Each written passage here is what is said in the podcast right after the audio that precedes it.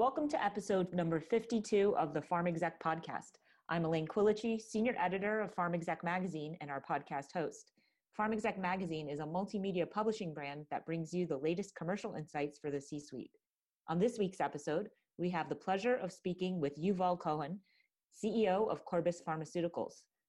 Yuval talks about the science behind cannabinoids and how the products are being used by pharma and biotechs to battle certain diseases. Let's take a quick break to hear a word from our sponsor, and we'll be back with Yuval.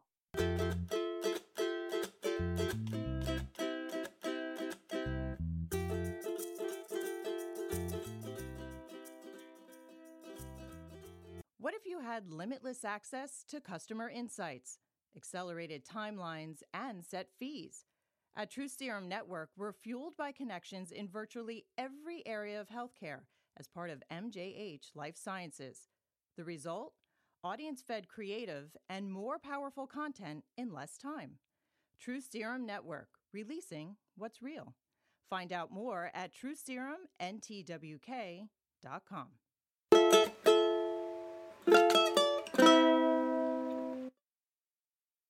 Hey, podcasters. Today, Elaine and I are interviewing Yuval Cohen, CEO of Corbus Pharmaceuticals. Yuval is here to talk about cannabinoids, the differences between natural and synthetic products, and how biotechs and pharma are using them to treat disease today. Thank you so much for joining us today, Yuval. Thank you for giving me an opportunity to be on your podcast. I'm excited. Oh, we're so happy to hear that and also to have you on the podcast. So, what is the endocannabinoid system and how does it function? The endocannabinoid system can be described fairly simply. Um, it is a system of two receptors, known as G protein coupled receptors, two endogenous signaling molecules, and a number of enzymes that metabolize these signaling molecules. The interest, more interesting question is what does it do and why do we have it? What it does, in very simple terms, it's a system that helps keep our central nervous system happy and functioning, and also helps keep our immune system healthy and functioning. It's a very ancient system in evolution. In fact, pretty much all animal life on the planet, with the interesting exception of insects, evolved an endocannabinoid system. And the last thing I'll say about it, again, conceptually, it's a system that co evolved with the central nervous system and with the immune system and acts as a go between. So, for example, when an animal or human undergoes trauma, it's the endocannabinoid system that then helps the organism or the individual recover from that trauma by liaising with and coordinating a central nervous system response and liaising and coordinating an immune system response. So, in summary, it's an absolutely vital and central system to human life and to animal life. Excellent. So, um, how do cannabinoids work today, and how are companies using them to treat disease? Are there maybe certain therapeutic areas in which they're most effective? Endocannabinoids, the signaling molecules that we make as human beings, cannot be used pharmaceutically. Uh, they are uh, very difficult to make synthetically and very short lived. And so, what we do as an industry is we have one of two choices. We can either use natural cannabinoids known as phytocannabinoids or plant derived cannabinoids that exist in nature that are more stable, or we can do what the pharmaceutical industry has done for pretty much the last several decades, which is we invent compounds, we invent chemical molecules that don't exist in nature, but are designed to interact with this natural system. So, one example of phytocannabinoids is CBD, cannabidiol. CBD seems to be pretty much everywhere at the moment. It is plant derived, so animals don't make it, but through happenstance, it interacts with the human cannabinoid receptors and elicits a biological response. CBD, for example, is approved in the form of a drug known as Epidiolex, made by GW Pharma. And it is a drug that works on our central nervous system, specifically in the brains of children with very rare and very devastating epileptic fits. So that's a natural cannabinoid. The other way to tackle this, which my company Corbus, as well as some of our big pharma peers are tackling, is, as I said, make synthetic compounds, compounds that don't exist in nature, that are designed to interact with the system. And there we can have a variety of applications. Some of our uh, peers target central nervous system diseases or conditions. So, for example, again, epilepsy, but also autism, social anxiety, depression, and traditionally pain. What we at Corbus do, but so do some other large pharma companies, is we focus on the other branch of the system, which is the immune, the immunology branch, where we focus on diseases that involve inflammation and fibrosis. So in our case, for example, it can be a rare autoimmune disease like scleroderma. In the case of Roche, for example, it's a an eye disease known as uveitis, and, and both of them inflammatory, chronic, uh, and both of them being targeted with, again, synthetic artificial compounds that target the endocannabinoid system. So, how do you position a cannabinoid in an environment where there's medical marijuana, plant based drugs, and synthetic therapies? That's a great question. And it starts by first and foremost educating um, the consumer, the public, patients, physicians about the difference between these quite disparate terms. Medical marijuana or cannabis is a plant. It contains hundreds and hundreds of biologically active compounds. Many of them are phytocannabinoids. THC and CBD being, of course, uh, the ones that have been studied the most, and both of which exist again as pharmaceuticals. We spoke about Epidiolex, but THC is available as a pharmaceutical drug known as Marinol, given to um, people with uh, typically undergoing chemotherapy to prevent vomiting um, and stimulate appetite. So, cannabis is a very complex plant, lots and lots of compounds. The second bucket, as it were, are purified phytocannabinoids. That's where your pure CBD and pure THC come through. Um, and that's also very complicated. On the one hand, you have absolutely pharmaceutical drugs made by pharmaceutical product uh, companies uh, that are prescription based, Marinol, Epidiolex.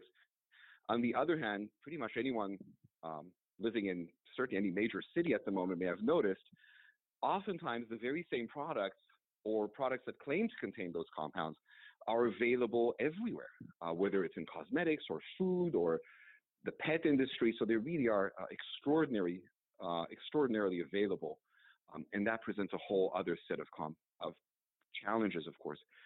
It's the third bucket that we and the rest of the pharmaceutical industry focus on, and that's actually conceptually a much easier bucket to understand. Since our drugs have nothing to do with the plants, they have nothing to do with any natural compounds, they are conceptually no different than any other pharmaceutical drug. We invent them, they don't exist in nature.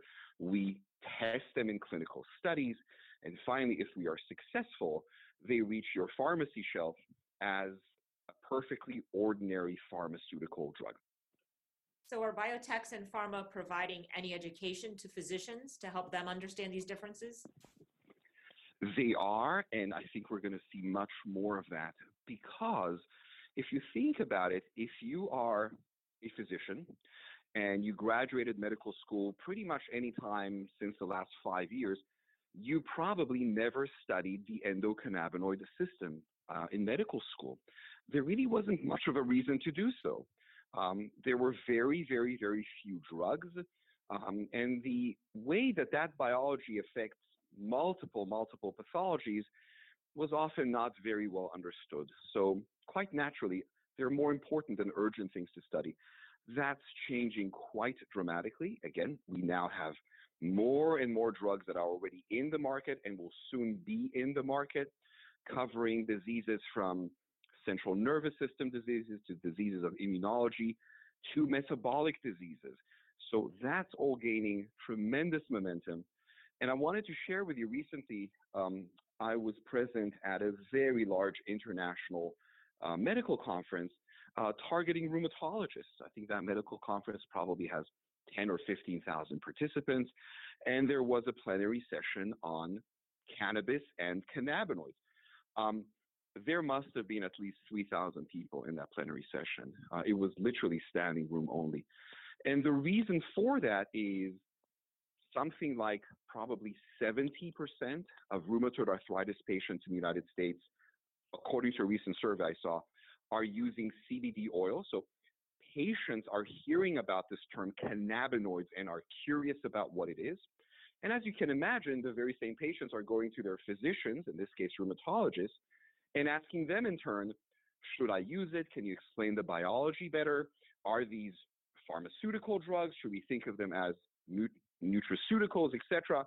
And so there is a very strong synergy and thirst for knowledge between both the patient and the physician to become much more informed about the biology and the products that target this biology.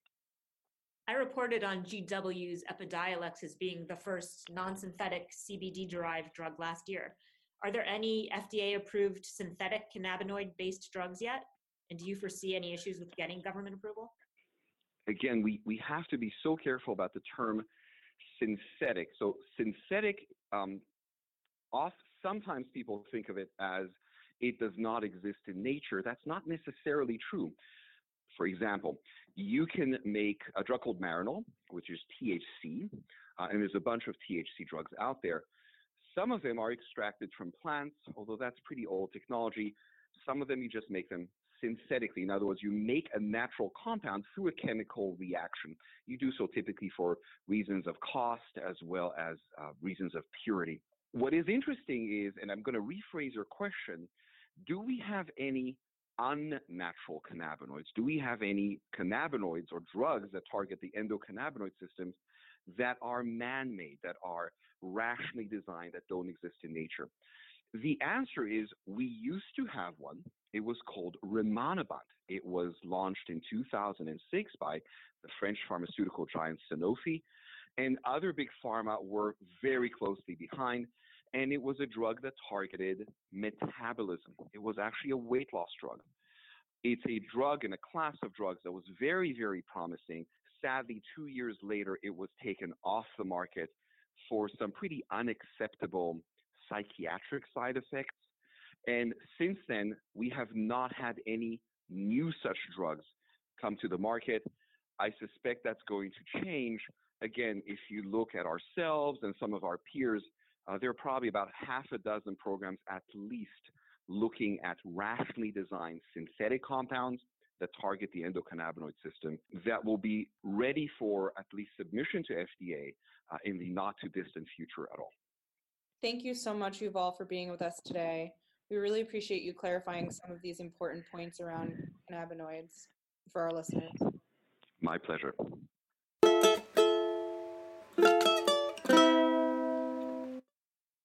What if you had limitless access to customer insights, accelerated timelines, and set fees? At True Serum Network, we're fueled by connections in virtually every area of healthcare as part of MJH Life Sciences. The result? Audience fed creative and more powerful content in less time. True Serum Network, releasing what's real. Find out more at trueserumntwk.com. And now it's time for this week's leadership tips from pharma execs. Hello, I'm Yuval Cohen, and I'm the CEO of Corbus Pharmaceuticals. My leadership tip is surround yourselves with people who know more about specific areas than you do. Surround yourselves with experts and then listen to their advice.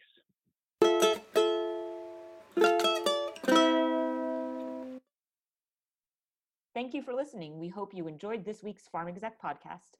We are always pleased to take you behind the headlines, provide expert tips from industry leaders, and give you an inside look at what the Pharm Exec staff is working on. Remember, you can always find us on the web at pharmexec.com, on Twitter at pharmexec, on Instagram at pharmexecutive, and on YouTube. The views expressed on this podcast do not reflect the views of PharmExec, its parent company, or our advertisers. For editorial questions, please email editorial director Lisa Henderson at lhenderson at mjhlifesciences.com.